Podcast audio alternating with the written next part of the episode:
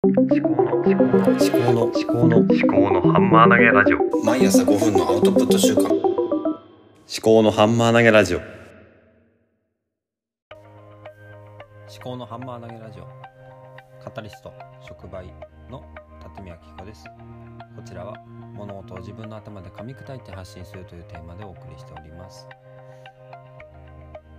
今日は金曜日ということですね。ちょっと今思いついていることについて話したいと思います。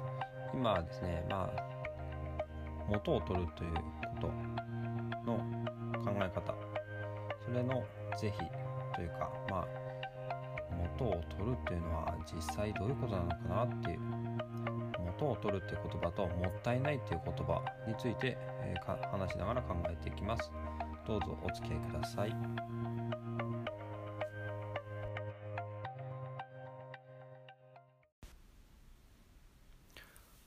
はいじゃあ元を取るってどういうことかっていうことなんですけどもね元を取るというのは、まあ、コストパフォーマンスを多分最大化したいっていうことになってくるのかなと思いますね。元っていうのは要するに、うん、投入したコストのことだと思うんですね。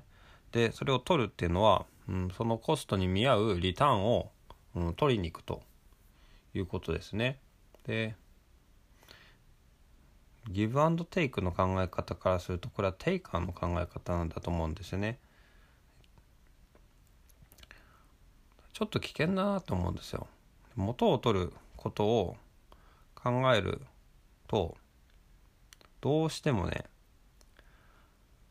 なんだろうな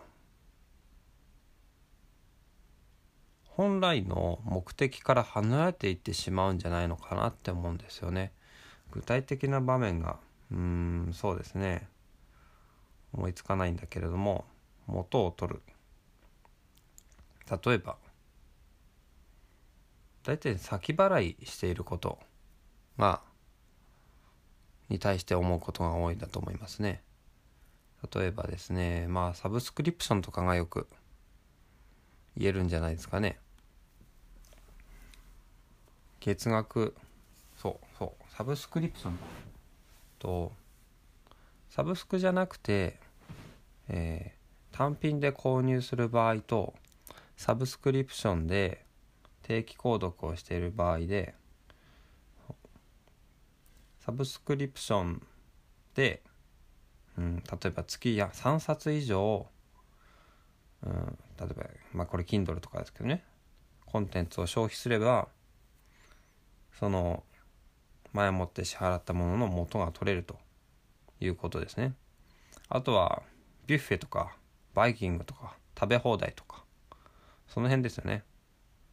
ただそれで元を取ろうとしていくとどうなるかっていうと元を取ることが目的化しちゃって本来のこの美味しいものを食べるとかいいものを、うん、いいコンテンツを探すとか見つけるとかそういうことが二の次になってしまうだから元を取るという考え方が若干危険なんじゃないかなって最近思っているんですよね。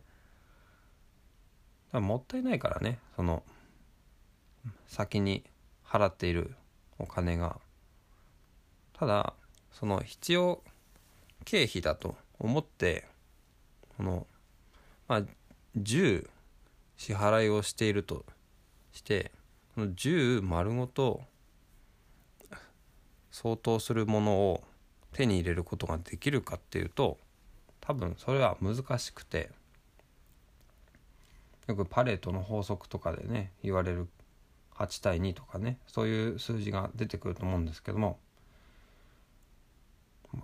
本を買う時もそうなんですけどね10冊買ったら2冊当たりだったらまあいいだろうっていうふうに捉えられる。まあそういうことを書いてる本もあったと思うんですけども。10冊買って2冊が当たり。ね、まあ、そんなところでしょうかね。だから元を取るっていうのもいろんなサブスクリプションに登録してその中でその丸々元を取るんじゃなくてその10分の2で10分の2が実際にはもうそのなんだろうな。その学びを深めていけば最終的には元が取れるんじゃないかっていう。その量的に元を取るんじゃなくて質的に元を取っていく。そういうふうに考えていた方がいいんじゃないかなって今、うん、考えているところです。いかがだったでしょうか？元を取るっていう言葉は、まあ、もったいないっていう言葉と多分つながっているのかなと。もったいないと。元を取る。でちょっと似てますよね。でもったいないって思うとこの量的なもったいないを重視して元を取っていこうとすると内容が追いついてこないというか伴わない。ただこの表面だけ元を取るということになってしまうので、えー、もっと本質を見て質質的に元を取ると。質的なもったいなさ。そういったものを、うんまあ、意識していった方がこのね情報が情報もそうですし何でもものが多くあるこの現代社会においてはそういう思考法で元を取っていった方がいいのかなと。まあ元が取れなくてもねいいと思うんですけどね。投資と投資だと思います。世の中。元が取れないくてもいいと思うんですね。だから投資と消費と浪費ってあると思うんですけどね。浪費は最初から元を取ることを目的としていない。で消費はあの元を元が取れることが確定している。で投資は元が取れるか取れないかは分からないけれどもそういうリスクがリスクを承知しながらもコストを投入していくと。そういうことでしょうね。だからかない時もあるんだと思います。はい。じゃあ今日はここまでですね。最近何かあったかな？あ、最近ね、この、長女がね、幼稚園行きたくないって2日連続で言ってるんですよね。なかなかこう、どうして、こう、対応に困るんですよね。難しいですよね。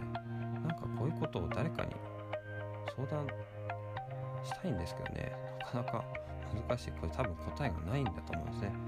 結局こうすればいいっていうのも出てこないと思うんでその目の前の娘を見て、えー、それで動いていくしかないんだと思います。なかなかね仕事よりも難しいですね子育てって。はい。では今日も最後までお聴きいただきましてありがとうございました。番組への感想は「ハッシュタグ思考のハンマー投げラジオ」をつけて Twitter に投稿ください。お相手はカタリストの立見明子でした。ではまた。